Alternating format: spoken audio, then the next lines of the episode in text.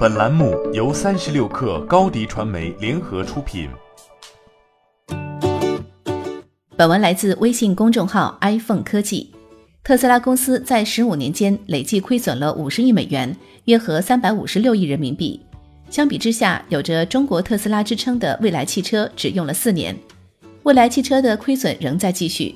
该公司将于周二发布第二季度财报。中国占据了全球电动汽车销量的一半。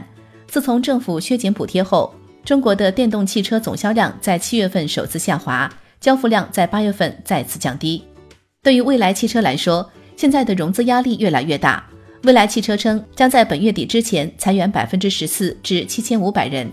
电池起火、冒烟等事故已经迫使蔚来汽车召回了大约四千八百辆汽车，占据汽车总销量的逾百分之二十。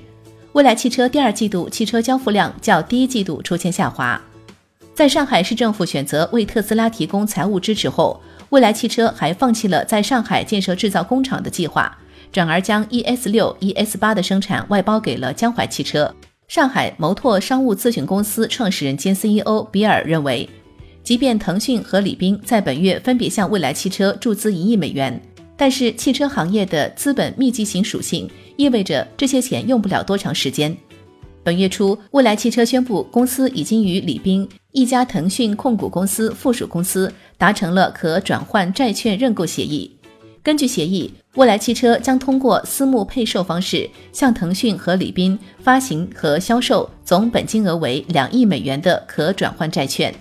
李斌淡化了蔚来汽车面临的挑战。他在六月份接受采访时称，蔚来汽车的股价下跌没什么大不了的，投资者需要理解，造新车是要花钱的。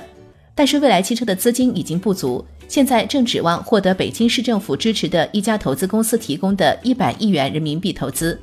今年五月，未来汽车与北京亦庄国际投资发展有限公司签订了框架协议。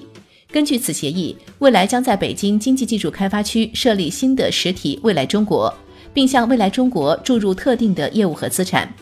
亦庄国投将通过其指定的投资公司或联合其他投资方，对未来中国以现金方式出资一百亿元人民币，以获取持有未来中国的非控股股东权益。